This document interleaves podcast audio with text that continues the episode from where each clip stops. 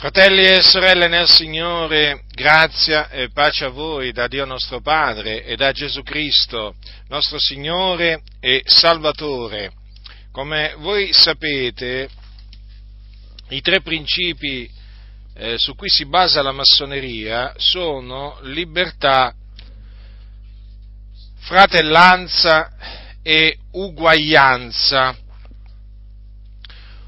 Ora, questi tre principi sono molto importanti per i massoni, per i massoni di qualsiasi grado, per i massoni di qualsiasi obbedienza, per i massoni di qualsiasi eh, nazione sulla faccia della terra, perché la massoneria è diffusa per tutto il mondo.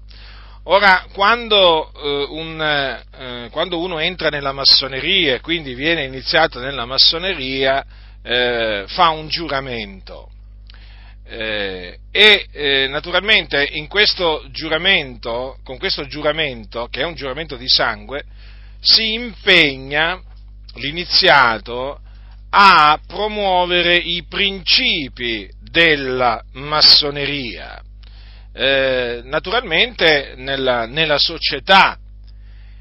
Quindi se il eh, massone è un eh, pastore evangelico, naturalmente pastore evangelico tra virgolette, o un predicatore evangelico, sempre tra virgolette, è chiaro che eh, si studierà di diffondere questo principio anche in mezzo ai cristiani.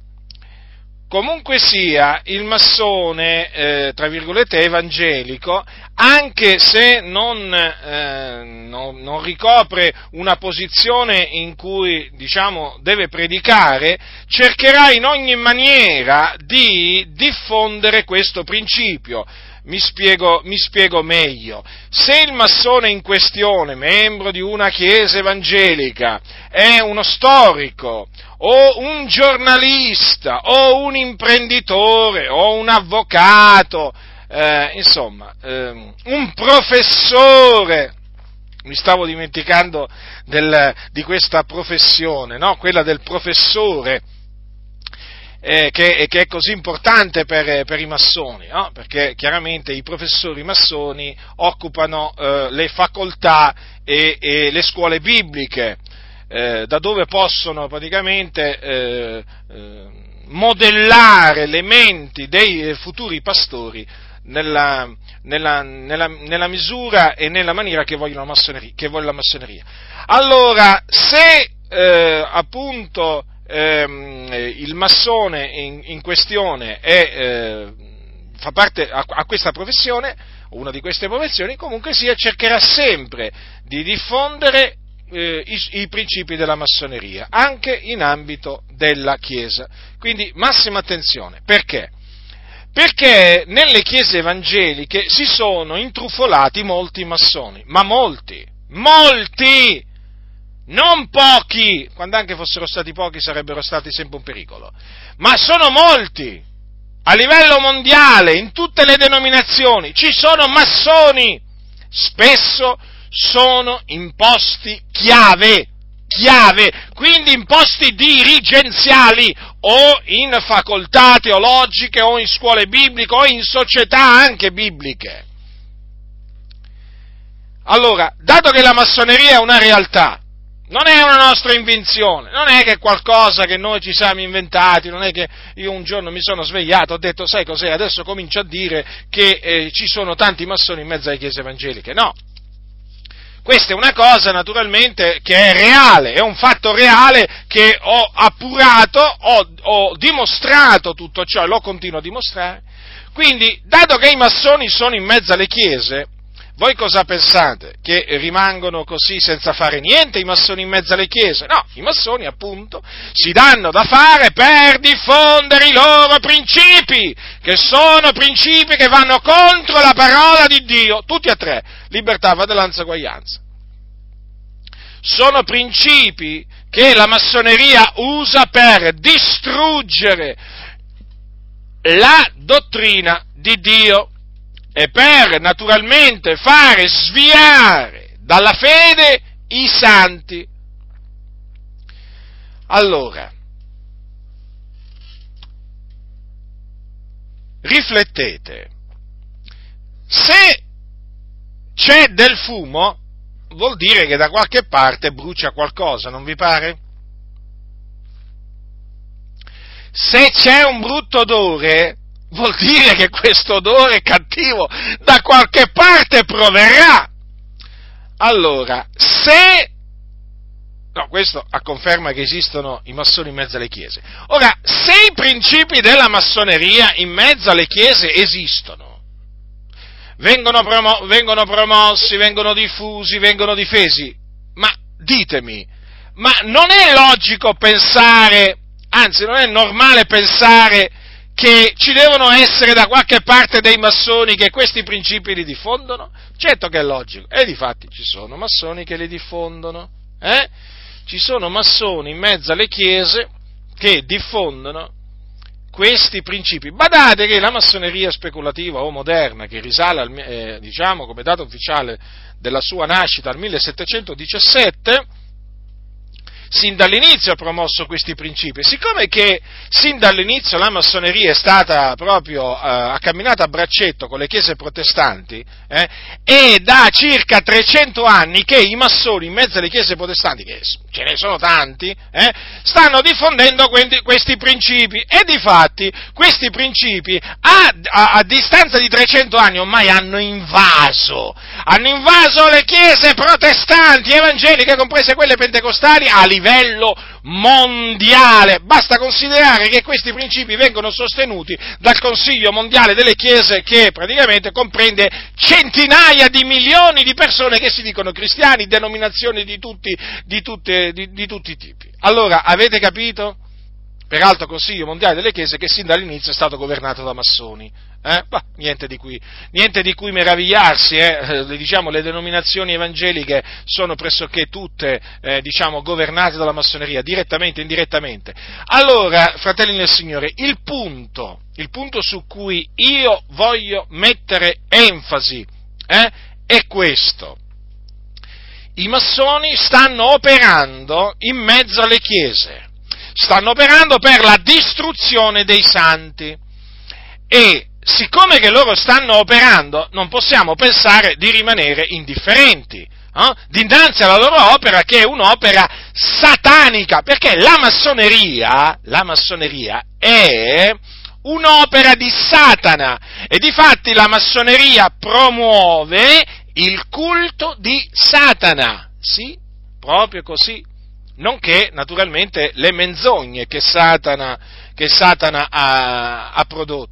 La massoneria promuove ehm, l'esoterismo, promuove lo gnosticismo, promuove la magia, insomma, l'occultismo, lo spiritismo. La massoneria promuove il male, non il bene, anche se si presenta con la faccia ufficiale, eh, eh, su cui c'è scritto associazione filantropica, eh? associazione filantropica. Ascoltatemi, la massoneria usa questa, questo aspetto, perché ogni tanto, sapete, fanno delle, le, l'elogio, l'obbedienza, fanno delle donazioni all'ospedale, eh, tot, o per questa, diciamo, causa, diciamo, eh, benefica e così via. Quella è una facciata che loro usano per non spaventare le persone, capito? Perché la reale faccia della massoneria è un'altra, è un'altra, hm? è un'altra, perché appunto la massoneria è una setta satanica, è una setta eh, satanica che promuove principi anticristiani, benché, benché ci siano eh, degli stolti massoni, naturalmente, in mezzo alle chiese, che sostengono che i principi della massoneria sono principi cristiani. Addirittura arrivano a dire che i principi che animarono la rivoluzione francese, rivoluzione francese che non fu altro che una creatura della massoneria, dice non furono che altro che principi evangelici, beh, evidentemente, o principi cristiani, evidentemente questi stolti non sanno né cos'è il cristianesimo e né che cos'è l'Evangelo, non hanno proprio la più pallida idea di quello che è il cristianesimo e l'Evangelo, perché i principi della massoneria, libertà, fratellanza, uguaglianza, sono principi diabolici, principi diabolici, nel senso naturalmente che li interpreta la massoneria, eh? Perché è chiaro, eh? Che questi principi ci sono pure nella Bibbia, sì, ma questi principi, questi principi nella Bibbia sono, sono riferiti ai figlioli di Dio, al popolo di Dio, eh? Noi siamo liberi in Cristo, eh? Noi siamo tutti uguali in Cristo, eh? Noi siamo fratelli, tutti quanti, in Cristo, ma questo riguarda solo il popolo di Dio, che è il popolo eh, che Dio ha riscattato dal presente secolo malvagio mediante il sangue prezioso di Gesù Cristo. È un popolo lavato nel sangue di Gesù, imbiancato nel sangue di Gesù Cristo. Questo gu- riguarda solo il popolo di Dio. Invece i massoni, questi massoni li, i massoni applicano questi principi a tutto il mondo, a tutta l'umanità. Da qui, da qui naturalmente, poi studiando eh, i loro principi a fondo, si capisce che sono principi diabolici. Adesso lo vedremo subito al principio, perché questa mia predicazione eh, si limiterà al principio de, a confutare il principio della fratellanza universale. Eh? Oggi prendo questo, mi concentro su questo. In altre occasioni comunque ho già confutato eh, gli altri due principi di libertà e, ehm, e uguaglianza. Ho già dimostrato che sono principi diabolici abbond- abbondantemente. Però io oggi eh, voglio, voglio tornare, concent- voglio tornare eh, su uno di questi principi, che è molto diffuso in mezzo alle chiese, il principio della fratellanza universale. Cosa dice il principio della fratellanza universale, così come lo, eh, lo, lo prospetta, la, come lo insegna la massoneria? Che tutti gli uomini sono figli di Dio. La massoneria infatti insegna che siccome Dio è il creatore di tutti gli uomini e tutte le donne, eh, cioè, o meglio, la massoneria insegna che siccome Dio è il creatore, eh, tutti gli uomini e tutte le donne sono figli di Dio. Quindi tutti gli uomini E, e tutte le donne sono fratelli e sorelle. Questo è qualcosa che i massoni dicono, trovate anche dichiarazioni pubbliche a tale riguardo su siti internet, eh, le fanno durante le conferenze, eh, sui loro libri. Insomma, questo è un principio, è un, è, è un principio che loro ehm, diciamo ehm, diffondono, diffondono apertamente. Albert Pike, massone molto importante, morto da parecchio tempo, ma lui era trentatré un massone del trentatreesimo grado, il massimo grado che si può raggiungere nella massoneria, era un satanista. Lui disse che Dio è il nostro padre e noi siamo tutti fratelli, notate, eh? E poi ha detto che attorno, disse che attorno agli altari della massoneria il cristiano, l'ebreo, il musulmano, il buddista, il seguace di Confucio e di Zoroastro possono riunirsi come fratelli ed accomunarsi nella preghiera al solo Dio. Eh?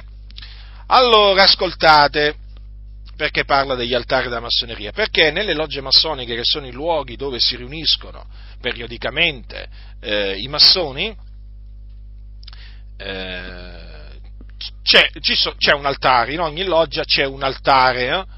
Su cui eh, c'è il volume, del, il, volume, il volume sacro della legge, che è chiamato così, eh, ehm, che eh, però differisce, diciamo, da loggia a loggia, nel senso che se è una loggia cosiddetta eh, cristiana, cosiddetta cristiana, eh, o a maggioranza cristiana, eh, di, di persone che professano di essere cristiani, allora il libro sarà la... Eh, sarà la Bibbia, eh, che, che, che, che i massoni c'hanno, sul, c'hanno sull'altare, altrimenti se sono, masso, se sono musulmani sarà il Corano e così via. Per loro un libro vale l'altro, eh, alla fine, cioè la Bibbia vale quanto il Corano, eh, o, o vale, qualche, vale, vale quanto vale qualsiasi altro libro cosiddetto sacro. Eh. Allora, eh, in queste logge, eh, naturalmente, sono iscritti persone di religioni diverse. Hm? Ecco perché si parla del cristiano, dell'ebreo, musulmano, il buddista, il seguace di Confucio e di Zoroastro. Allora, una volta che eh, uno viene iniziato nella massoneria, eh, deve considerare fratello chiunque trova dentro, de, dentro la loggia. Quindi praticamente può trovare eh, un satanista, può trovare... Eh, può trovare, voglio dire, uno che, uno che segue Confucio, parlo di uno che si dice cristiano, e allora può trovare uno che segue Zoroastro, può trovare uno che, eh, che, che è musulmano, un buddista, e insomma deve chiamare tutti fratelli, perché appunto, appunto la massoneria dice siamo tutti fratelli nella loggia, poi questo lo estende naturalmente anche a tutti gli uomini, avete capito quindi? Quindi se un cristiano entra... Cioè, se un cristiano, se un cristiano, sì, usiamo questa espressione, dovesse entrare dentro la massoneria, praticamente si troverebbe costretto a chiamare eh, figliolo di Dio o comunque eh, fratello, un musulmano, buddista, satanista, insomma, tutti quanti, avete capito allora? È una delle ragioni perché un cristiano non può entrare nella massoneria. Che entra nella massoneria? Un figliolo della luce entra, entra, in, entra in questa associazione tenebrosa? Eh, e si mette poi a chiamare, a chiamare eh, i figli, de, i, i figli quelli della notte o ehm, quelli delle tenebre, li comincia, li comincia a chiamare figli di luce, li comincia a chiamare fratelli, eh? Ma così non sia. Eh, però questo è quello che succede. Eh? Naturalmente, naturalmente il, il massone non è che deve chiamare fratello ehm, il, il, il fratello, diciamo, l'altro solamente nella, nella loggia, lo deve chiamare fratello anche fuori, no? Quindi è chiaro che un, un cosiddetto cristiano evangelico massone, eh, voi pubblicamente non lo sentirete mai, eh, non gli sentirete mai dire ah, quello lì è un figlio del diavolo, no, quando mai? No, no, no, no, no, no.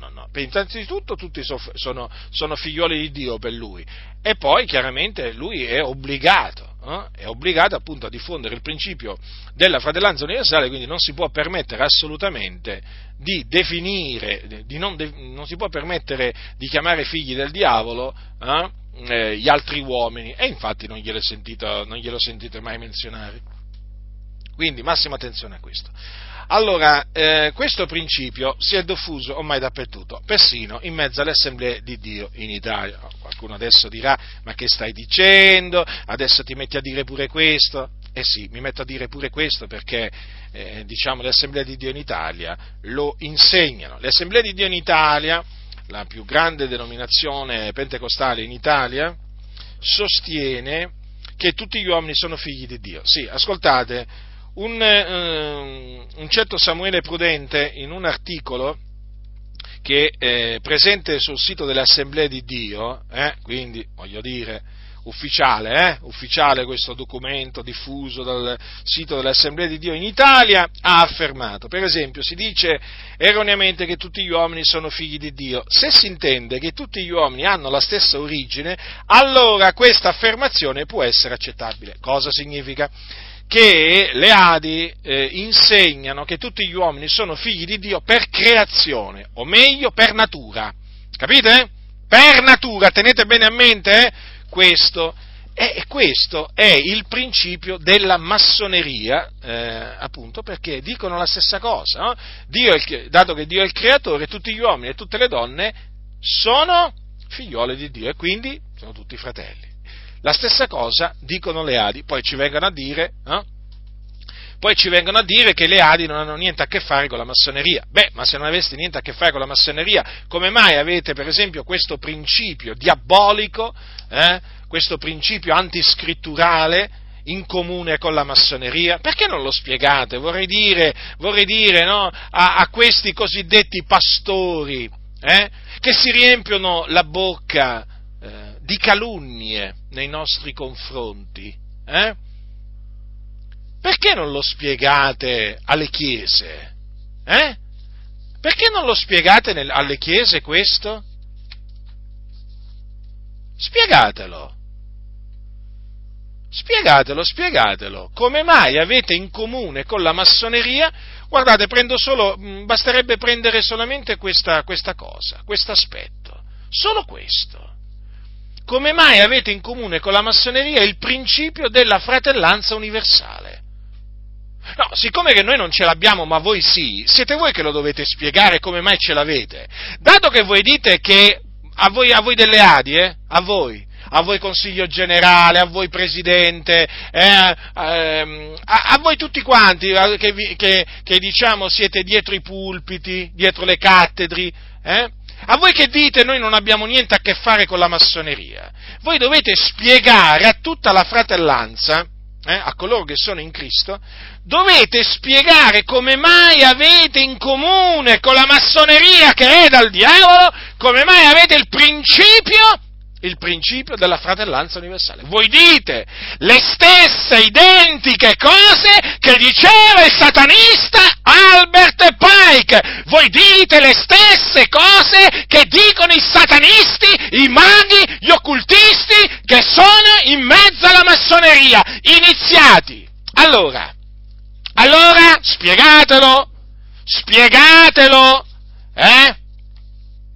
Invece di cominciare a sbraitare contro Butindaro Giacinto, spiegate alle chiese perché avete in comune con la massoneria, voi delle Assemblee di Dio in Italia, ente morale riconosciuto per decreto e così via, eh, nell'anno, eh, eh, per l'aiuto della C I A, mm, l'ha detto naturalmente Paolo Lombardo questo, quindi voglio dire, lo posso dire, lo posso dire perché lui l'ha detto pubblicamente, che la C I A praticamente li ha aiutati a, eh, diciamo, ottenere, a essere riconosciuti dallo Stato, quindi a ottenere il riconoscimento giuridico. Parole sue, eh? Parole sue, io le riferisco, poi sono tutte pubbliche le cose, quindi potete accettarvi. Allora, spiegate, hm?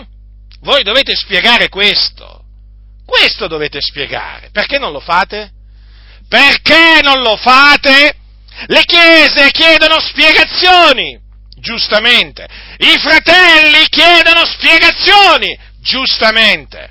E voi dovete dare queste spiegazioni, eh? Voi che dite che non avete niente a che fare con la massoneria, eh? Voi, voi non avete niente a che fare con la massoneria, eh, ma voi siete nati per volere della massoneria, con l'aiuto della massoneria, voi, voi eh, vivete, voi eh, esistete, eh? Voi esistete grazie alla massoneria, nel senso, voi esistete in quanto denominazione, eh? In quanto denominazione riconosciuta dallo Stato, che ha fatto l'intesa con lo Stato sotto Francesco Toppi, voi esistete, voi siete arrivati dove siete arrivati, allora prima grazie alla massoneria, alla C I A, poi chiaramente ha continuato la cosa grazie alla massoneria, sì, proprio così, proprio così, mm? Allora, è semplice ragione, la ragione per cui voi non, non, non spiegate perché avete questo in comune con la massoneria, eh, è molto semplice, ormai lo abbiamo, lo abbiamo capito, voi siete filomassoni, filomassoni, eh? Voi appoggiate, in altre parole, i principi della massoneria, e non solo questo, anche gli altri, quindi, quindi, non è una calunnia quella che naturalmente eh, vi lanciamo, eh? Ma è un'accusa fondata su delle prove certe, inequivocabili, ma basterebbe solo questo. Cioè voi, voi accettate il principio della fratellanza universale. Cosa ha detto qua questo mh, Samuele Prudente, che ha scritto, che è un, un pastore vostro, eh? Che questa affermazione può essere accettabile, quindi è accettabile. Siccome che per noi non è accettabile, eh, perché è una menzogna, le menzogne non sono accettabili, ma siccome che per voi le menzogne sono accettabili, chiaramente voi non potete dimostrare che non avete niente a che fare con la massoneria, anzi, anzi, voi potete semmai dimostrare solamente che avete a che fare molto con la massoneria, a partire dalla vostra nascita, eh? Perché poi a livello dottrinale voi avete altre dottrine in comune con la massoneria. Eh? Allora, veniamo alla confutazione, alla confutazione di questo principio diabolico. Quindi, secondo i massoni, eh, secondo i massoni e naturalmente anche i filomassoni, i filomassoni naturalmente, allora eh, specifichiamo, allora i massoni, eh, i massoni eh, veri e propri, chiamiamoli così, sono quelli iniziati nella massoneria, quindi che hanno il grembiule, insomma, e così via, perché ricevono un grembiule, no? Quando entrano nella massoneria, ecco perché si dice massoni col grembiule. Poi ci sono i massoni senza il grembiule, che sono chiamati anche paramassoni, paramassoni, cioè sono a favore della massoneria, anche se non sono iniziati nella massoneria. La maggior parte, diciamo, mh, la maggior parte di quelli che sono nelle chiese evangeliche sono paramassoni, eh? Ma ci sono molti massoni, quindi mettete, mettete assieme massoni col grembiule e massoni senza grembiule, vedete un po' che cosa ne viene fuori. È un esercito satanico. È un esercito satanico presente in mezzo, in mezzo alle chiese, e noi naturalmente non è che ce ne stiamo con le mani in mano, noi, noi naturalmente eh, proclamiamo la parola di Dio, per difendere la parola di Dio dagli attacchi, dagli attacchi massonici. Allora veniamo, veniamo alla confutazione, alla confutazione di questo, di questo principio massonico. Allora, tutti gli uomini, tutti gli uomini sono stati creati da Dio. Ma non tutti gli uomini sono figli di Dio. Perché? Perché figli di Dio si diventa, si diventa credendo nel Signore Gesù Cristo. Ora, siccome che non tutti hanno la fede, eh, non tutti hanno la fede, questo dice la Sacra Scrittura, la fede nel figliuolo di Dio, non tutti sono figli di Dio. Solo coloro che hanno la fede nel figliuolo di Dio possono essere chiamati figliuoli di Dio.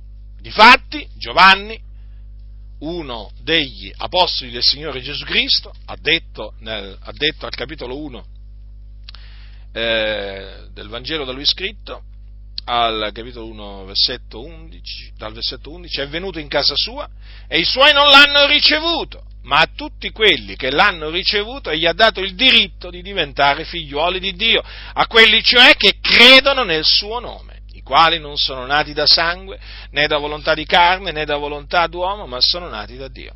Come potete vedere, quindi, figliuoli di Dio si diventa quando si crede nel nome del figliuolo di Dio. La scrittura è chiaro, è chiara. La scrittura è chiara. Allora, i figli di Dio sono coloro che sono nati da Dio o che sono stati generati da Dio. Tutto questo, e diciamo questa nuova nascita, questa rigenerazione, è avvenuta quando loro hanno creduto nel Signore Gesù Cristo, cioè quando hanno creduto che Gesù Cristo è morto sulla croce per i nostri peccati, secondo le Scritture, che fu seppellito e che il terzo giorno risuscitò dai morti, secondo le Scritture, e apparve, e apparve ai suoi discepoli. Ecco, quando un uomo crede in Gesù Cristo, allora diventa un figliolo di Dio.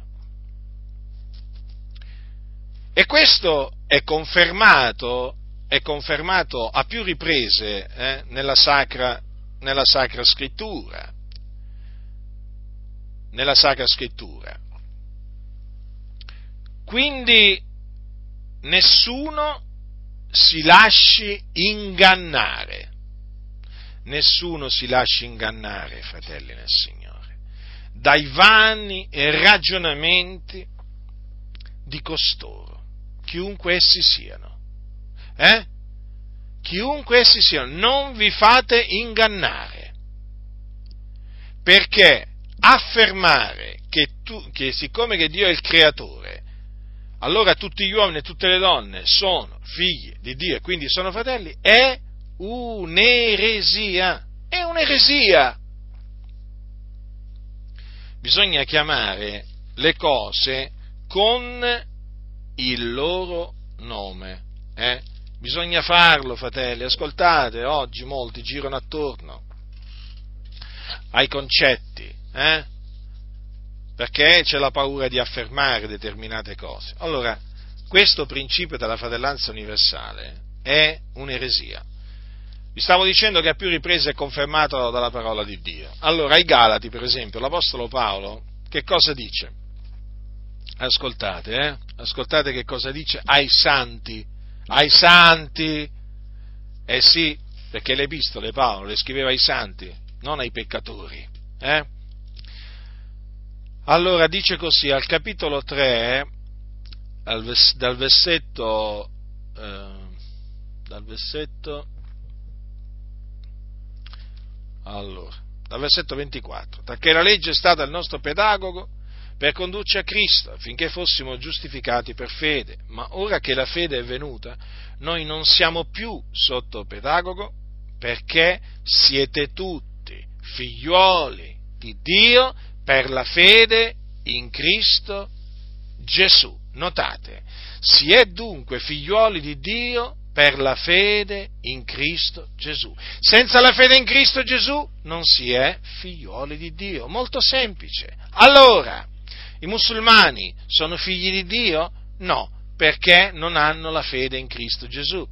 Sì, i musulmani, voi lo sapete che infatti non credono nel Signore Gesù Cristo, loro non credono che Gesù è il Figlio di Dio, non credono che Egli sia morto sulla croce per i nostri peccati, non credono che Egli sia risorto. Quindi non possono essere figlioli di Dio, perché figlioli di Dio si è solamente per la fede in Cristo Gesù. I buddisti, nemmeno loro, gli induisti, nemmeno loro, i seguaci di Confucio, nemmeno loro, i cattolici romani, nemmeno loro. Ah, qualcuno dirà, come? Anche i cattolici romani ci metti dentro? Beh, i cattolici romani sono idolatri, eh, gli idolatri non sono figlioli di Dio. Eh, c'è qualcuno che mi può dimostrare che quelli che adorano i serpenti, eh, eh, le mucche, le mucche, gli alberi, le pietre, eh, la luna e il sole, mh, voglio dire, eh, potete dimostrarmi che questi sono figlioli di Dio? No, perché sono idolatri. Beh, i cattolici romani sono idolatri anche loro, eh? Sono idolatri, ma certo che sono idolatri. Sono idolatri, infatti eh, adorano gli idoli muti, li servono, gli corrono dietro, perciò sono idolatri. Noi non possiamo chiamare gli idolatri figlioli di Dio, non possiamo, non possiamo. Ci è proibito, ci è proibito chiamarli tali, ci è proprio proibito, fratelli, fratelli nel Signore, dalla parola di Dio, dalla parola di Dio. Allora, Riflettete, riflettete per quanto riguarda i cattolici romani, perché naturalmente ho tirato fuori eh, i cattolici romani. Allora, riflettete a questo. Ehm, voi quando incontrate dei cattolici romani ci parlate, loro vi dicono, eh, ma noi, cre- mh, noi crediamo, mh? noi crediamo in Gesù. Eh, qual è il cattolico romano che vi dice che non crede in Gesù? Ma tutti ci credono in Gesù, dicono di credere. Allora, Eh, com'è che comprendete che loro invece non credono? Non hanno creduto nel Signore Gesù Cristo? Beh, lo si comprende facendogli una, una semplice domanda. Fate questa domanda al cattolico romano che vi dice io credo in Gesù. Fategli questa domanda. Hai la vita eterna? Sei sicuro di essere salvato? Se morissi in questo momento, dove vai? Allora, da lì, dalla sua risposta, comprendete che non ha creduto in Cristo Gesù. Perché? Perché non ha la vita eterna. Allora, che cosa dice la parola di Dio? Chi crede ha vita eterna. Quindi, coloro che credono nel Signore Gesù Cristo, nel Figliolo di Dio, hanno vita eterna. Coloro che non hanno la vita eterna e che lo dichiarano apertamente, non, non hanno creduto. Ma è così semplice. Ma è così semplice. Proprio è un ragionamento così semplice che capiscono veramente anche i bambini, eppure ci sono quelli che non capiscono que- un, un ragionamento così semplice. Se chi crede nel figliolo di Dio ha vita eterna, è evidente che chi non ci crede non ha la vita eterna, capite? Allora, uno può anche dire io credo, però nel momento in cui dice che non ha la vita eterna vuol dire che non ha creduto, è semplice il discorso, no? O è difficile? È difficile? Volete fare questa domanda a Francesco? Io veramente potrei, potrei veramente dire a chiunque, fate questa domanda a Francesco e vi risponderà che lui non ha la certezza della vita eterna, non ce l'ha. Lui è sicuro di andare in purgatorio. L'unica, la, la sicurezza che c'ha lui è questa, eh? o meglio, naturalmente, lui pensa di andare in purgatorio. Beh, certo, eh, voglio dire, se no poi come lo fanno beato? Eh? Come lo fanno beato? Uno per essere fatto beato nella Chiesa Cattolica Romana deve andare prima in purgatorio, perché beato poi lo diventa quando entra in cielo, capite? Eh sì, non è che uno quando muore nella Chiesa Cattolica Romana va in cielo e subito è beato, no, nella Chiesa Cattolica Romana prima deve andare in purgatorio, eh? per qualche... per qualche tempo, no? Per alcuni diciamo per un tempo corto, per altri per un tempo lungo, poi naturalmente viene intentata una causa di beatificazione, poi naturalmente che costa soldi a quelli che la intentano, eh? e poi devono essere fatte messe, suffragio, di, insomma un sacco di cose per il morto, poi quando appunto il morto sarà liberato, l'anima del, del, del defunto morto in odore di santità, così dicono, eh, sarà liberato dalle grinfie del purgatorio, ecco che allora, zac, subito, va in cielo, eh, allora ecco che viene dichiarato beato, ecco che dopo vedete appunto la cosiddetta piazza San Pietro, piena di persone, con un uomo vestito di bianco, là eh, dietro questo Quella, quella, quella famosa finestra, eh, che appunto proclama beato Tizio, Caio o Sempronio. Ecco, quando lo dichiara beato vuol dire oh, finalmente è entrato, è entrato in paradiso. Questa praticamente è eh, riassunta brevemente la dottrina della Chiesa Cattolica Romana. Allora, ma vi pare questa? Mi vi pare questa una credenza fondata sulla parola di Dio? Ma questa è una menzogna, non c'è niente a che fare con la verità, capite? Ecco che eh, si dimostra nei fatti che i cattolici romani non hanno la fede nel figliolo di Dio. Allora qualcuno potrà dire, eh, ma il Signore può salvare qualcuno? Certamente il Signore salva pure i cattolici romani, ma una volta che li salva, quindi gli dà il ravvedimento alla fede, lo Spirito di Dio che viene a dimorare in loro li spinge, li spinge, gli fa forza, li spinge affinché escano dalla Chiesa Cattolica Romana, piena di idolatrie e superstizioni. Eh, eresie di ogni genere. Allora avete capito perché ci ho messo pure i cattolici romani? Perché sono i fatti che lo dicono, che loro non credono nel Signore Gesù Cristo. Sono i fatti, non ci inventiamo niente qua, non ci inventiamo niente, ma proprio niente. Quindi chi crede nel Signore Gesù Cristo è un figliolo di Dio e ha la, le ha la vita eterna, quindi ha la certezza che quando morirà andrà con il Signore in cielo. Guardate, non è che stiamo dicendo che chi crede nel Signore Gesù Cristo è perfetto, ma nella maniera più assoluta, anzi, altrimenti come, come, dovre, come, come la Scrittura potrebbe dirgli eh, di procacciare la perfezione? La Scrittura ci comanda di procacciare la perfezione, vuol dire che noi non siamo, non siamo perfetti, non siamo ancora giunti alla perfezione, quindi un figlio di Dio non è che è perfetto, attenzione, ma è un giusto, è stato costituito giusto, ha la vita eterna, e quindi, e quindi è in Cristo, e questo perché è in Cristo, egli è nel Salvatore, egli è nel Signore, e quindi può veramente affermare Cristo vive in me, può affermare io ho la vita eterna, può affermare io sono un giusto, ma lo può affermare per la grazia di Dio, esclusivamente per la grazia di Dio. Dunque vedete cosa dice Paolo ai Galati? Dice così, eh, lo ripeto, siete tutti figlioli di Dio per la fede in Cristo Gesù, lo dice ai santi, ai giusti, eh? agli eletti. Ecco a chi queste parole sono rivolte. Non è che sono rivolte a tutta l'umanità, altrimenti peraltro Paolo si sarebbe contraddetto, eh? Perché poi, perché poi in, un altro, in un'altra epistola dice che non tutti hanno la fede, eh? Gli uomini malvagi e molesti, eh? perché è a loro che lui si riferisce, non hanno la fede, ascoltate cosa dice, del rimanente fratelli, Tessalonicesi, capitolo tre, del rimanente fratelli, pregate per noi perché la parola del Signore si spanda e sia glorificata come tra voi, e perché noi siamo liberati dagli uomini molesti e malvagi, poiché non tutti hanno la fede. Allora, che cosa ha voluto dire qui l'Apostolo Paolo? Che non tutti hanno la fede, tra questi tutti ci sono i, mol- i malvagi e i molesti, vedete? I malvagi e i molesti, gli uomini malvagi e molesti non hanno la fede, eh? E allora se non hanno la fede non sono figlioli di Dio, non hanno la vita eterna, non sono giusti, non sono santi, capite? Oh, fratelli nel Signore, io queste cose le voglio proclamare con forza, perché io mi voglio opporre con forza alle eresie eh, di perdizione che questi servi di Satana eh, hanno diffuso in mezzo, in mezzo alle chiese, eh, hanno diffuso a loro piacimento, eh, Eh, non hanno trovato, non hanno trovato eh, l'opposizione eh, che avrebbero dovuto trovare, eh, ma adesso la troveranno. Adesso la stanno trovando questi massoni che servono eh, il loro padrone che è Satana. Adesso la stanno trovando. Eh? E adesso tutti sanno, finalmente, grazie a Dio veramente, sanno come individuarli questi massoni col grembiule o senza grembiule, sanno come discernerli, come riconoscerli. Non abbiamo bisogno di sapere, mi rivolgo a voi massoni iniziati nelle logge, eh? Non abbiamo bisogno di vedere il vostro grembiule, eh? Non abbiamo bisogno eh, di vedere i vostri simboli massonici nelle vostre case.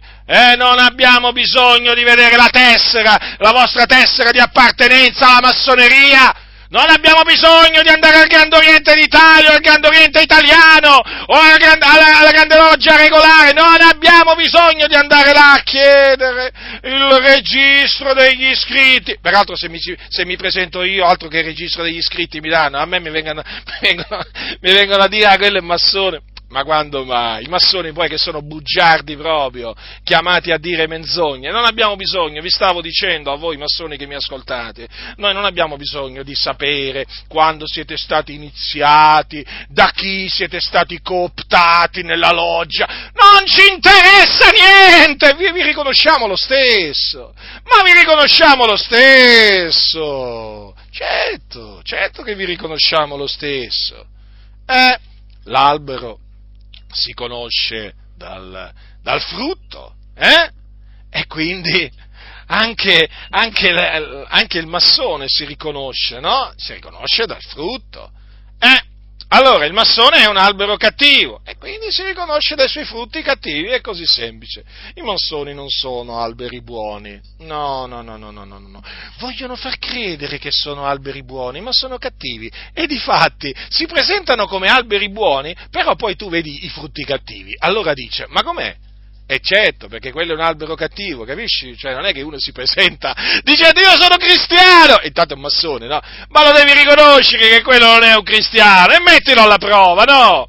Mettilo alla prova, poi vedrai i frutti che, che sprigiona questo albero cattivo, tutto il veleno che esce fuori dalla sua bocca. Comincia, comincia a confutare la massoneria, comincia, comincia a confutare i principi della massoneria, vedrai che cambia colore, vedrai che si deforma in faccia, proprio avviene una metamorfosi, avviene una metamorfosi, questi servi di Satana si cominciano a manifestare, dal loro cuore malvagio comincia a uscire fuori tutta quell'immagine immondizia che c'è dentro, metteteli alla prova, fateli parlare, fateli parlare, allora innanzitutto parlate voi, no?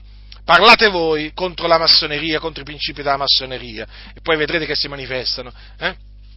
Con, confutate, confutate i principi della massoneria, eh? Poi vedrete come si manifestano nelle chiese subito i massoni, si manifestano immediatamente.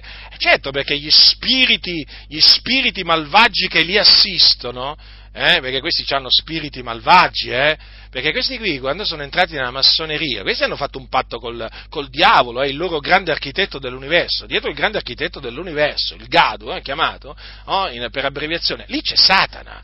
Questi quando hanno, quando si sono prostrati là davanti all'altare, Eh? vicino al ma- cosiddetto maestro venerabile che gli, gli faceva delle domande e così via, e lui rispondeva, ma questi qui hanno fatto, quando hanno detto io giuro, questi hanno fatto un patto con Satana, questi hanno spiriti maligni che li assistono, sì, fratelli nel Signore, sì, questi qua a Gesù lo odiano, lo detestano, lo disprezzano, ecco perché disprezzano a noi seguaci di Gesù, a noi figlioli di Dio. Infatti cominciate, cominciate a dire sulla massoneria le cose come stanno, eh? Poi vedrete, poi vedrete come si manifestano questi servi di Satana, già si sono manifestati, eh? Non è che, però voglio dire, ce ne sono molti che noi ancora non conosciamo, per quello io esorto esorto eh, anche pastori, anche pastori, ascoltatemi, se siete in buona fede, cominciate a predicare contro la massoneria. Volete, volete sapere se nelle vostre comunità ci sono dei massoni presenti? Magari voi siete in buona fede, dai, io voglio, voglio anche ammettere che siate in buona fede, eh? Allora, cominciate, cominciate a parlare, a confutare dal pulpito la massoneria, con ogni franchezza, come faccio io, eh? E poi vi accorgerete chi è massone nella vostra comunità. Se c'è qualche massone, o qualche massona, perché ci sono anche donne massone, si manifesterà subito, subito, ve lo posso assicurare, ve lo posso assicurare, non è difficile capire chi è massone e chi non è massone, chi è a favore o chi è contro la massoneria, basta smascherarla la massoneria pubblicamente, dire la verità su quello che è la massoneria, e poi vedrete come si manifestano nelle varie comunità i massoni e le massone, subito, capite? Quindi non tutti hanno la fede, i massoni non hanno la fede nel figliolo di Dio, e difatti non sono figlioli di Dio. Non sono figlioli di Dio i massoni, no? Nella maniera più assoluta, perché loro non credono, non credono, non credono, sì vabbè lo so, dicono, eh, dicono quello dice, io sono cristiano evangelico, eh? Ma non ha, non ha alcun senso, è come quando i cattolici dicono io sono un cristiano, ma sono idolatri, i massoni è la stessa cosa. No? I massoni che sono in mezzo alle chiese dicono io sono un cristiano, ma non hanno niente di cristiano, hanno solo un mantello, Eh? C'hanno solo un mantello, c'hanno una parlantina un po', diciamo, che assomiglia a quella dei cristiani, ma per il resto assolutamente non sono, no, vi posso assicurare che non sono cristiani. Se fossero cristiani ci amerebbero, ci stimerebbero per quello che facciamo, no? Per aiutare le chiese, per metterle in guardia, invece ci odiano. Domandatevi come mai? Come mai? Ma perché non sono, non sono dei veri cristiani, capite? Non sono dei veri cristiani, assolutamente, si camuffano. No? Si nascondono, si nascondono, certo, perché un massone per essere efficace si deve nascondere, perché una volta scoperto il massone non serve più a niente, è da buttare via, eh? Loro comunicano tra di loro, con le mani, coi piedi, eh? Anche con le cravatte, anche con le cravatte, sì, qualcuno dirà, ma cosa stai dicendo? Anche con le cravatte, state attenti alle cravatte, ci sono delle cravatte che hanno una simbologia massonica, Eh, impressa sopra di esse, che i massoni sanno riconoscere immediatamente, immediatamente. Mm? Mm. Dunque, occhi aperti, non solo orecchie tese, ma anche occhi aperti. Eh? Poi, comunque sia, i massoni si riconoscono da come parlano e così via, eh? Da come agiscono, dalle attività che fanno, eh? Dalle attività che sono persone, diciamo, che aggregano loro, no? Aggregano, poi loro sono, eh, sono sempre là a fare lotte sociali, lotte politiche, eh? Eh, insomma, sono persone che loro naturalmente devono farsi vedere che lavorano per il miglioramento dell'umanità. Uè, è da trecento anni che stanno lavorando per il miglioramento dell'umanità e l'umanità è peggiorata, ma com'è sto fatto?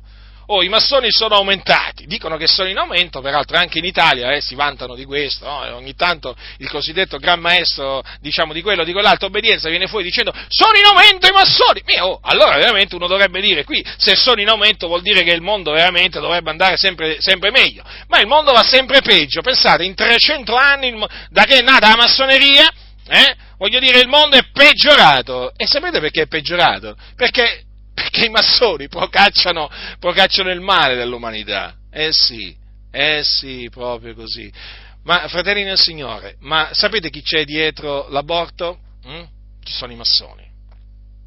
Sapete chi c'è dietro eh, il divorzio, la legge sul divorzio? I massoni, veloce, lento, non importa, ci sono i massoni. Sapete chi, chi c'è dietro eh, l'approvazione delle leggi sui matrimoni gay o sulle unioni civili? Ci sono i massoni. Mm? Eh, dietro la legge sull'eutanasia, che già è stata approvata in alcune nazioni, ci sono i massoni. E allora? E allora? Come la mettiamo? I massoni sono dietro tutte le leggi che promuovono la libertà secondo la carne dell'uomo. Ricordatevelo questo. Ecco perché i massoni sono contro la legge di Cristo. I massoni sono contro i comandamenti di Cristo Gesù, perché detestano, detestano il Signore Gesù Cristo. Loro dicono: non vogliamo che costui regni su noi. Sono nemici di Cristo. Loro sono per la libertà, la libertà, sì, sì, sì, per la libertà sessuale, libertà morale, come no? Certo, per la dissolutezza. Eh? E questa libertà la promuovono anche in mezzo alle chiese. Sì, sì, praticamente loro sono per la libertà di peccare. Certo, certo, certo, loro sono a favore delle convivenze, sono a favore, sono a favore de, dell'adulterio, loro sono a, a favore, che vi posso dire io? È così, vi faccio un esempio, se, eh, se qualcuno... Eh, Se qualcuno proponesse eh, una legge eh, che, eh, che dice che il satanismo si può insegnare nelle scuole, io vi posso assicurare che i massoni voterebbero a favore. Certo, certo, o comunque una buona parte di loro, perché massoneria e satanismo camminano, camminano assieme. Eh? Camminano assieme, sì, sì, è proprio così.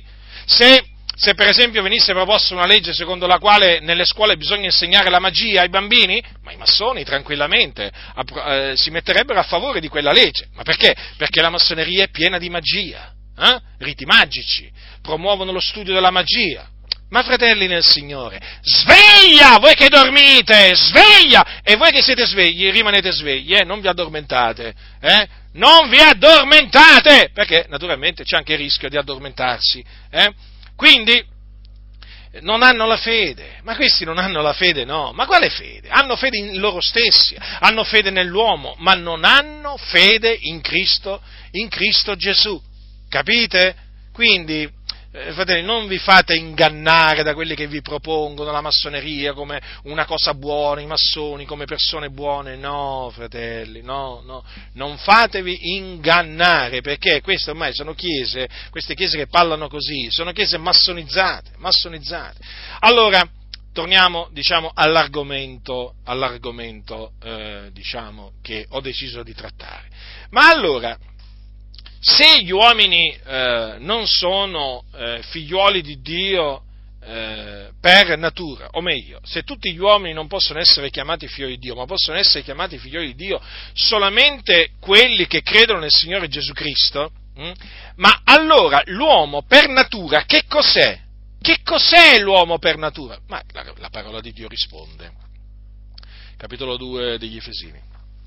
Dal versetto uno. E voi pure, badate, qui sta parlando agli eletti, sta parlando ai santi, sta parlando ai giusti, eh?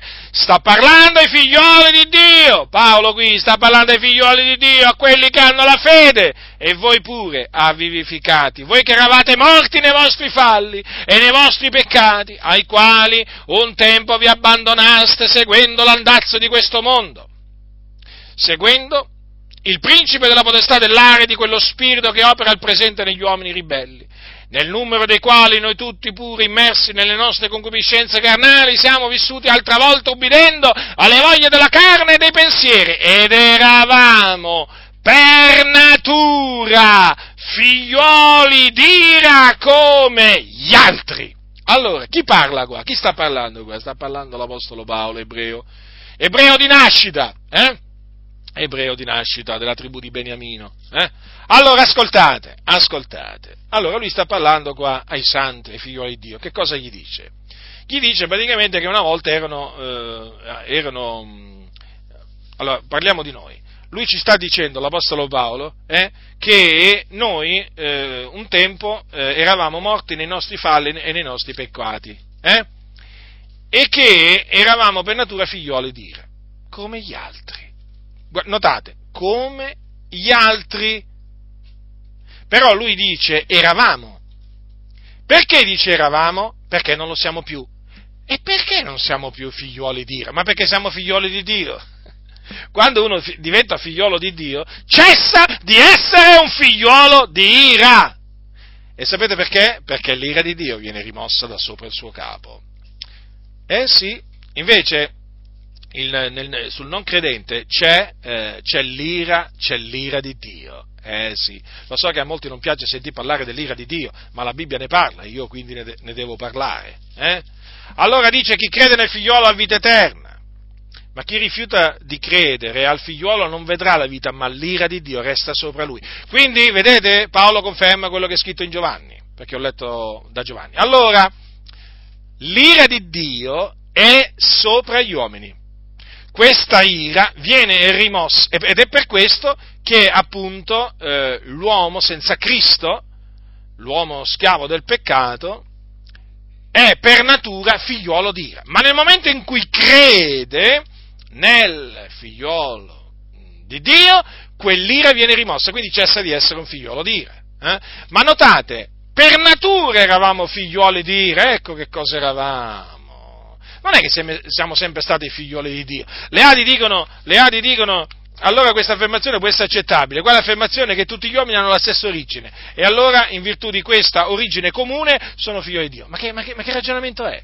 Allora io vorrei domandare a questi, a questi qua che si credono savi e intelligenti, eh?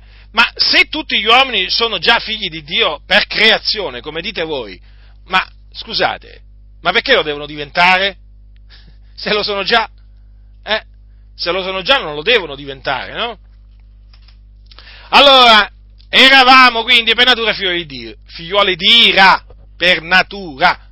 Poi, naturalmente, nascendo di nuovo, nuova nascita che è indispensabile per entrare e vedere il regno di Dio, allora, nascendo di nuovo, siamo diventati figlioli di Dio.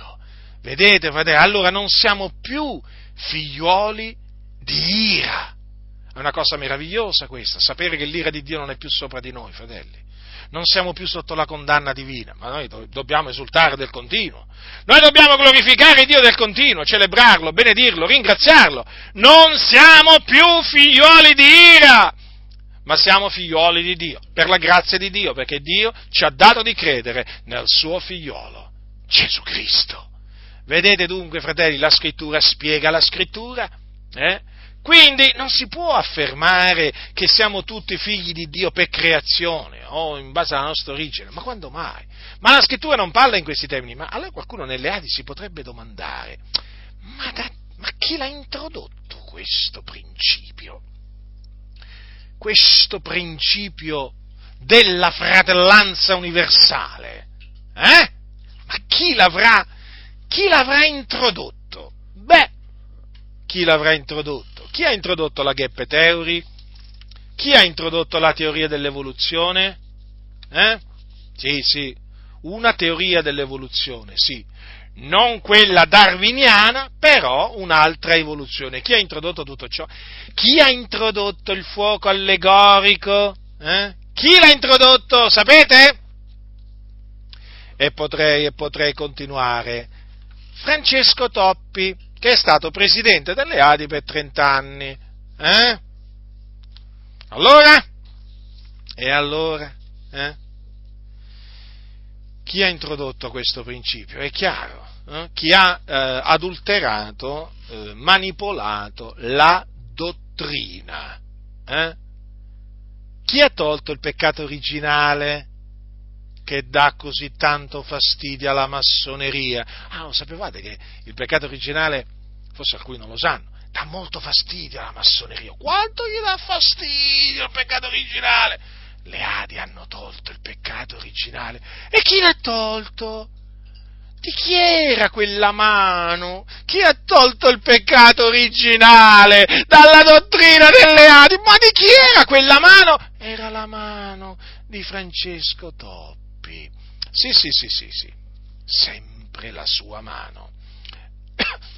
Infatti, infatti è stato sotto la sua presidenza che è stato manipolato il libro Dottrine della Bibbia di Perlman, eh? E in questo libro eh, c'è un riferimento al peccato originale. Guardate bene, Meyer Perlman era dell'Assemblea di Dio americane. Allora, in questo libro c'è un riferimento chiaro al peccato originale. Ora, che cosa è successo che Toppi ha dato ordine di manipolare il libro, in tanti punti, io l'ho dimostrato in un libro, tutto a, proprio, proprio dedicato a questa, alla manipolazione di questo libro, che è molto conosciuto nelle Adi. Ecco, Toppi ha dato ordine di togliere quel riferimento nella versione italiana. Capite? È stato Toppi. Come mai? Ma evidentemente... Eh, evidentemente perché Toppi aveva simpatia per i principi della massoneria, per la filosofia della massoneria. Lui aveva, vera, aveva, aveva questa, diciamo, chiamiamola simpatia, eh? Questa simpatia per la massoneria, come ce l'aveva peraltro il suo grande amico eh, Giorgio Spini. Eh, il suo amico Giorgio Spini, che quando eh, fu invitato a un convegno della massoneria parlò bene della massoneria. Peraltro Giorgio Spini ha parlato bene della massoneria in uno dei suoi libri, di cui adesso non ricordo il titolo, però vi posso assicurare, comunque c'è la, nel mio libro ne parlo, nel mio libro La massoneria smascherata c'è la citazione, potete andarla a vedere. Eh, in qualsiasi momento Giorgio Spini ha parlato bene della massoneria in uno dei suoi eh, famosi libri. Giorgio Spini era un noto storico eh, appartenente alla Chiesa Valdese Metodista. Ecco, grande amico di Giorgio Spini, eh, che aveva eh, ammirazione verso la massoneria, e questa ammirazione gliela trasmise pure a eh, Francesco Toppi. Eh?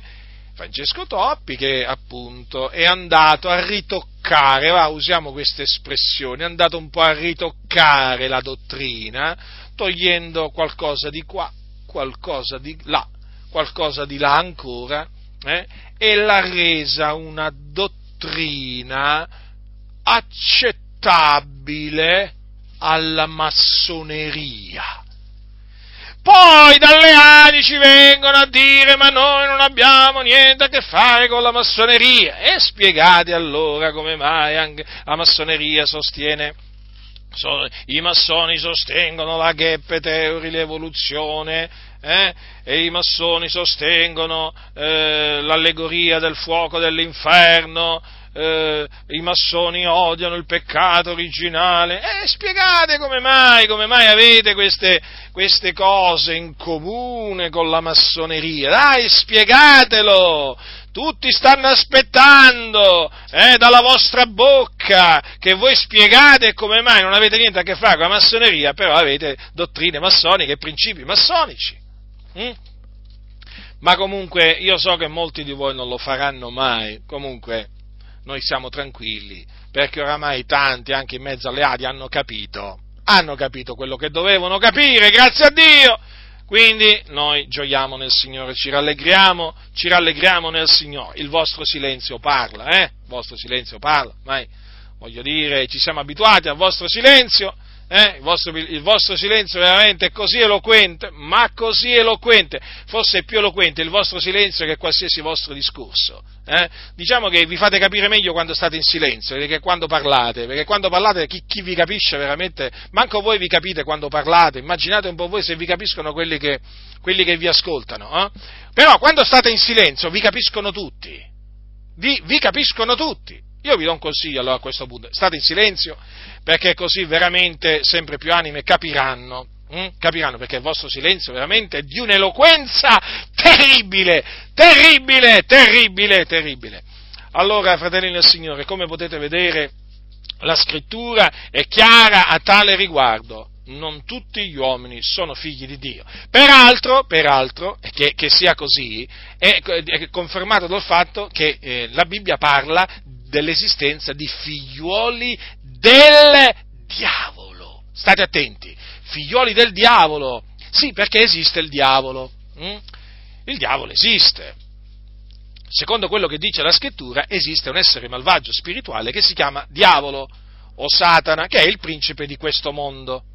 Allora, ha dei, eh, dei, ha dei figli, il diavolo ha dei figli, eh, ha dei figli che si riconoscono si riconoscono, certo, se si riconoscono i figlioli di Dio, perché non si devono riconoscere i figlioli del diavolo? Allora ascoltate cosa dice Giovanni. Dice così: da questo sono manifesti i figlioli di Dio e i figlioli del diavolo. Chiunque non opera la giustizia non è da Dio, e così pure chi non ama il suo fratello. Vedete come si riconoscono i figlioli del diavolo? Eh sì, proprio così. Le opere dei figlioli del diavolo sono malvagie. Allora, allora esistono figlioli del diavolo. Allora non tutti sono figli di Dio. Ma quanto è chiara la Sacra Scrittura! Quanto è chiara la Sacra Scrittura! E i figlioli del dia- dei figlioli del diavolo ne ha parlato anche Gesù, eh? Anche Gesù. Quindi se ne ha parlato Gesù, vuol dire che il Dio Padre gli ha ordinato di parlare eh? anche di questo argomento. Ascoltate, nella spiegazione della parabola, della parabola delle zizzagne, Gesù ha detto quanto segue. Ascoltate. Allora, dice così: colui che semina la buona semenza è il figliol dell'uomo, il campo e il mondo, la buona semenza sono i figlioli del regno. Le zizzanie sono i figlioli del maligno. Il nemico che le ha seminate è il diavolo. La mietitura è la fine dell'età presente, i mietitori sono angeli. Come dunque si raccolgono le zizzanie e si bruciano col fuoco, così avverrà la fine dell'età presente. Il figlio dell'uomo manderà i suoi angeli, che raccoglieranno dal suo regno tutti gli scandali e tutti gli operatori di iniquità, e li getteranno nella fornace del fuoco. Qui vi sarà il pianto e lo stridore dei denti. Allora i giusti risplenderanno come il sole nel regno del Padre loro. Chi ha orecchi, oda. Ascoltate. Allora, Gesù ha detto che il nemico che ha seminato le zizzanie è il diavolo. E eh, le zizzanie sono i figlioli del maligno, quindi i figlioli del diavolo, eh? Le zizzanie sono i figlioli del diavolo. Allora, sono chiamati anche scandali e operatori di iniquità, certo, perché loro non, op- non operano la giustizia, l'abbiamo visto, cosa dice Giovanni. Allora, loro sono operatori di iniquità, operatori di scandali, ecco come sono chiamati i figlioli del diavolo. Che fine gli aspetta? Qual è la sorte che gli aspetta? La fornace del fuoco, quindi saranno gettati nel fuoco eterno dove saranno tormentati nei secoli dei secoli. Allora ascoltate, e dove sarà tormentato naturalmente anche chi li ha seminati in questo mondo, il diavolo. Anche il diavolo sarà tormentato nei secoli dei secoli nel fuoco eterno, quindi un fuoco inestinguibile, chiamato anche stagno ardente di fuoco e di zolfo, o morte seconda. Ascoltate. Più avanti, nel capitolo tredici di Matteo, troviamo poi Gesù ha raccontato anche un'altra parabola, eh? E ne ha data la spiegazione. Ascoltate, perché appunto voglio, voglio farvi questo parallelo. Il regno dei cieli è anche simile ad una rete che, gettata in mare, ha raccolto ogni sorta di pesci. Quando è piena, i pescatori la traggono a riva e, postosi a sedere, raccolgono il buono in vasi e buttano via quello che non vale nulla. Così avverrà la fine dell'età presente. Verranno gli angeli e toglieranno i malvagi di mezzo ai giusti e li getteranno nella fornace del fuoco. Ivi sarà il pianto e lo stridore dei denti. Vedete dunque? Allora, i figlioli del maligno, che appunto nella parabola delle zizzanie eh, sono raffigurati dalle zizzanie, qui praticamente sono equiparati a quello che i pescatori buttano via perché non vale nulla, eh? Infatti dice, verranno gli angeli e toglieranno i malvagi di mezzo ai giusti. Allora, i figlioli del maligno sono, sono i malvagi.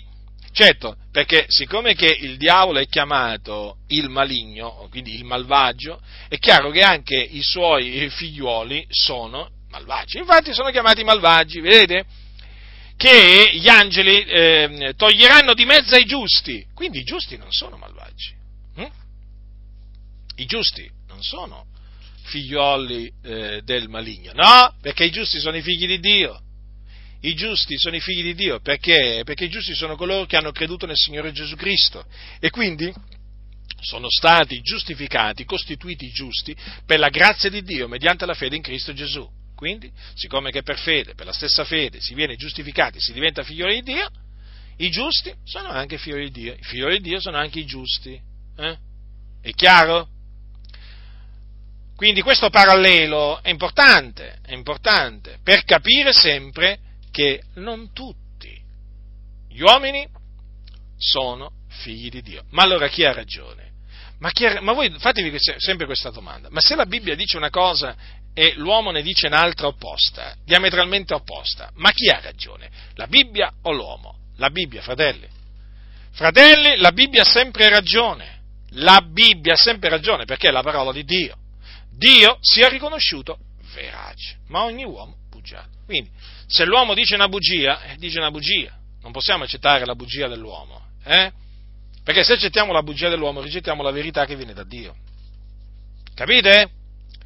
Quindi è molto importante ribadire con forza, e che questo lo si faccia pubblicamente, fratelli, fratelli, pubblicamente, eh? Nelle comunità, quando la Chiesa si radunano, che queste cose vengano dette, che queste cose vengano gridate, che queste cose vengano, proclam- vengano proclamate, è importante, fratelli, perché si sta diffondendo il principio della, frate- della fratellanza universale. Ma domandatevi, domande, perché oggi dai pulpiti di molte Chiese non si sentono mai menzionare i figlioli del diavolo? Addirittura non si sente manco menzionare il diavolo. Hm? Come mai? Ma fatevi questa domanda, perché oramai ha preso piede il concetto della fratellanza universale, capito? I massoni si trovano bene in queste comunità e invece ci devono sentire male, tanto che devono essere presi dal terrore, dal terrore, dallo spavento di Dio, eh? Le fiamme devono cominciare veramente a sentire ardere, i massoni quando viene predicata la parola di Dio, se ne devono andare veramente, se ne devono andare, perché non, de- non possono più reggere. Capite? Manco c'è bisogno di mandarli via, se ne vanno via loro, basta cominciare a predicare la parola di Dio, si manifestano e se ne vanno sbattendo la porta, capite? È importante, fratelli, è importante! Nelle chiese ci sono infiltrati massoni e filomassoni, lo ripeto, fate che si manifestano questi spiriti malvagi e proclamate la parola di Dio, proclamatela con ogni franchezza, ma di che cosa dovete avere paura? Al massimo vi tagliano la testa, eh? E vabbè, pure a Giovanni Battista gli hanno tagliato la testa, ha perso la testa ma non ha perso l'anima, perché è nel regno dei cieli Giovanni il Battista, eh? Capite? Queste cose vanno dette, vanno dette, i tempi sono difficili, fratelli, i tempi sono difficili, sono malvagi, ma lo vedete che cosa c'è nelle chiese? Ma, ma sentite quello che dicono le chiese, eh? Adesso, oggi è uscita la notizia che la Chiesa Presbiteriana ehm, negli U S A eh, ha approvato una risoluzione, eh? A maggioranza, naturalmente, vince la maggioranza, dicono in queste chiese, ha approvato una risoluzione secondo cui il matrimonio non è più tra uomo, eh, tra un uomo e una donna, ma tra due persone. Quindi può essere pure tra due uomini e tra due donne, capite? La Chiesa Presbiteriana, che c'ha circa, leggevo, eh, un milione otto, un milione, un milione ottocento membri, eh? La Chiesa Presbiteriana, badate bene, una delle chiese protestanti storiche, una delle chiese che si rifà agli insegnamenti di Giovanni Calvino, una delle chiese che sostiene una volta salvati, sempre salvati, l'eresia, no? Che ha portato tante persone all'inferno, eh? Ecco, sì, la Chiesa Presbiteriana, è notizia di oggi, e allora? E allora, fratelli, ma che faremo? A proposito, la Chiesa Presbiteriana, eh, è piena di massoni, è piena di massoni! La Chiesa Presbiteriana, come la Chiesa Metodista, la Chiesa Battista, eh? Capite, fratelli, ma capite a che, a che cosa stanno facendo sti massoni in mezzo alle chiese? Ma lo volete capire? Stanno portando le chiese alla distruzione! Eh? E piano piano in Italia stanno facendo la stessa cosa, avete visto i valdesi, anche loro, eh, che si attengono alle dottrine di Giovanni Calvino. Eh.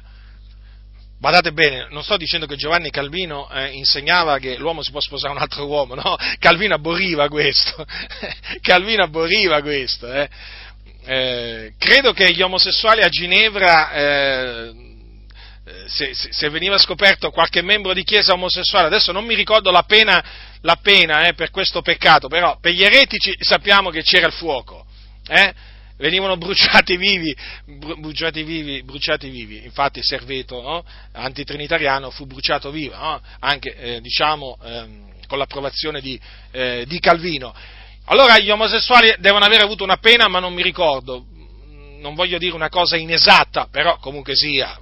non se ne parlava, cioè l'omosessualità al tempo di Calvino giustamente era considerata peccato, anche lui la considerava peccato, ma oggi, cioè oggi quelli che dicono, quelli che esaltano il cosiddetto calvinismo, eh, eh, purtroppo appoggiandosi sulla falsa dottrina, che questa sì era di Calvino, una volta salvati sempre salvati, vedete un po', si sono adagiati e hanno cominciato a provare abominazioni dopo abominazioni, eh? E quindi vedete un po' che cosa sta succedendo sotto la spinta dei massoni, ma quando è che capiranno alcuni?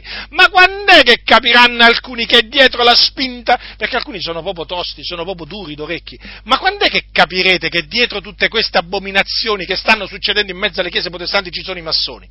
Ma lo volete capire sì o no? Che nella chiesa valdese eh, questa spinta verso l'omosessualità, verso le coppie omosessuali, verso il matrimonio gay, è perché ci sono massoni, capite? Col grembiule, senza il grembiule. E i valdesi, sì, e così tra i metodisti, e così tra, tra i battisti, capite? Sono tutti d'accordo. E mo' anche tra le chiese pentecostali, eh? Anche nelle chiese pentecostali ci sono i massoni che stanno muovendosi cautamente, eh? Ma noi comunque li abbiamo già individuati, eh? Stanno muovendosi anche loro in quella direzione, eh? Sì, sì, pure loro, pure loro. So furbi, eh? So furbi. Smascherateli, ammoniteli severamente e cacciateli via dalle chiese. Cacciateli via! Non devono stare in mezzo alle chiese dei santi questi. Però, come vi dicevo prima, basta predicare la parola di Dio come si conviene e questi scappano. I massoni scappano dalle chiese dove viene predicata la parola di Dio, soprattutto quando viene, vengono cominciati eh, a confu- eh, quando cominciano a essere confutati eh, i principi della massoneria. Ah sì, è per quello che vi esorto eh, pubblicamente a confutare la massoneria. Così, se ci sono dei massoni nel vostro mezzo, se ne vanno. Non ci resistono, non ci resistono. Più di tanto. Allora, eh, appunto, vi stavo dicendo la Chiesa Presbiteriana, la notizia di oggi, vedete un po' voi che cosa sta succedendo. Già altre chiese protestanti hanno già approvato questo fatto del matrimonio gay, eh? E questo è quello che sta succedendo, no? Anche quello che sta, anche quello che è successo nella Chiesa Anglicana, anche lì nella Chiesa Anglicana, anche lì nella Chiesa Anglicana, eh? E lì è piena di massoni la Chiesa Anglicana, è così. Sin dall'inizio, eh, anzi uno dei fondatori della massoneria a Londra, nel millesettecentodiciassette, era proprio un cosiddetto pastore anglicano, pensate un po' voi, l'altro era presbiteriano, immaginate un po' voi, eh? Cioè, ma ci rendiamo conto? Ci rendiamo conto? Cioè noi abbiamo la massoneria, eh? Noi che veniamo definiti protestanti, eh? Ci abbiamo la massoneria in casa, eh? E molti che fanno? Stanno in silenzio, stanno in silenzio e la approvano pure. E dicono pure che è buona. E guardate un po' che cosa sta facendo, eh? Che cosa sta facendo? Che tristezza. Ma comunque, noi con l'aiuto di Dio, per la grazia di Dio, continueremo a avvertirvi per il vostro bene, per la vostra edificazione, affinché siate veramente, affinché rimaniate fermi, saldi nel Signore, in tutto il consiglio eh, della sua, della sua volontà. Quindi state molto attenti. Peraltro Gesù in un'altra circostanza ha dimostrato proprio che non ci credeva al principio del, della fratellanza universale. A proposito, sapete perché vi dico questo? Perché i massoni dicono che Gesù era un massone. Ma veramente qualcuno dirà, ma come no? Ci hanno messo pure Gesù nella loggia massonica. Ci hanno messo pure Gesù, ma con quale sfacciataggine questi, eh? Cioè, ma vi rendete conto, eh? Cioè, praticamente i massoni vogliono far passare il Signore Gesù Cristo per uno di loro, eh? Per un massone o un libero muratore, come, come loro anche amano definirsi, liberi muna, muratori, liberi muratori, ma non sono liberi, non sono liberi, e manco muratori, questi sono schiavi distruttori, schiavi di Satana che distruggono, ecco cosa sono questi. Allora, Gesù non ci credeva nel principio del, non ci credeva nel principio della fratellanza universale, sapete, vabbè, ve l'ho già dimostrato, eh, diciamo da, da quello che ha detto nella, nella, nella parabola, però, però vi voglio leggere, vi voglio leggere alcune parole che lui ha detto a dei giudei. a dei giudei che volevano ucciderlo e che quindi lo odiavano. Ascoltate cosa gli ha detto. Al capitolo otto, versetto quarantaquattro di Giovanni c'è scritto, Gesù gli ha detto, voi, è Gesù che parla, eh, e queste parole le dice a dei giudei, voi siete progenie del diavolo, che è vostro padre, volete fare i desideri del padre vostro. Egli è stato omicida fin dal principio e non si è attenuto alla verità, perché non c'è verità in lui. Beh, dico, qui proprio gliel'ha detto in faccia, eh? Come si suol dire, proprio gliel'ha detto direttamente a questi, voi siete progenie del diavolo, gli ha detto così, eh? Allora, pensate che questi giudei dicevano, dicevano, eh? dicevano di avere Dio come padre, eh sì, eh sì, eh sì, eh sì, questi qua dicevano di avere Dio come padre, e, e pensate, e odiavano il figliolo di Dio. Ecco perché vi dico, quando uno dice, io credo, io sono figlio di Dio, ma che significa? Ma che significa? Eh? Oh, Dio è il nostro padre, ma che significa? Guardate qua l'esempio di quei giudei, odiavano Gesù, lo volevano uccidere, eh? E perché lo odiavano? Perché lo volevano uccidere? Perché? Perché erano progenie del diavolo, che era il loro padre, volevano fare i desideri del padre loro. E questi dicevano, abbiamo Dio come, abbiamo Dio come padre. Quindi state molto, state molto attenti, state molto attenti. Ecco perché dobbiamo predicare, fratelli nel Signore. Bisogna predicare con forza, bisogna predicare con forza Cristo Gesù e Lui crocifisso a questo mondo di tenebre, eh? Ai peccatori, affinché si ravvedano, affinché credendo nel Signore Gesù Cristo diventino figliuoli di Dio. Capite? Bisogna dirglielo chiaramente, bisogna dirglielo chiaramente, ravvedetevi e credete nel Signore Gesù Cristo, altrimenti l'ira di Dio rimarrà sopra di voi, altrimenti ve ne andrete in perdizione. Bisogna dirgliele queste cose, fratelli, bisogna dirgliele, come le diceva Gesù a quelli della sua generazione. Ravvedetevi e credete all'Evangelo. Questo è il messaggio che noi rivolgiamo ai peccatori, eh? Ma perché è il nostro desiderio, la nostra preghiera per loro è che loro siano salvati, che loro siano salvati. Noi non gli andiamo a dire siete tutti figli di Dio, siamo tutti figli di Dio, no, no, no, gli andiamo a dire semmai voi siete figlioli di ira per natura. Ravvedetevi, credete nel Signore Gesù Cristo e diventerete figlioli di Dio.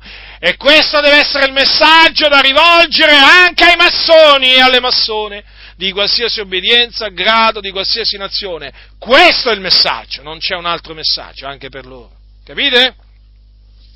Quindi, massima attenzione, fratelli del Signore, siate prudenti, continuate a proclamare la parola di Dio, continuate a difenderla, eh, dagli attacchi dei nemici di Cristo, eh? Difendete la parola di Dio, fratelli nel Signore, eh? E quindi distruggete, confutate il principio della fratellanza universale, confutatelo, confutatelo, confutatelo, privatamente, pubblicamente, fatelo, è importante, è importante, fratelli del Signore. La grazia del Signore nostro Gesù Cristo sia con tutti coloro che lo amano con purità incorrotta.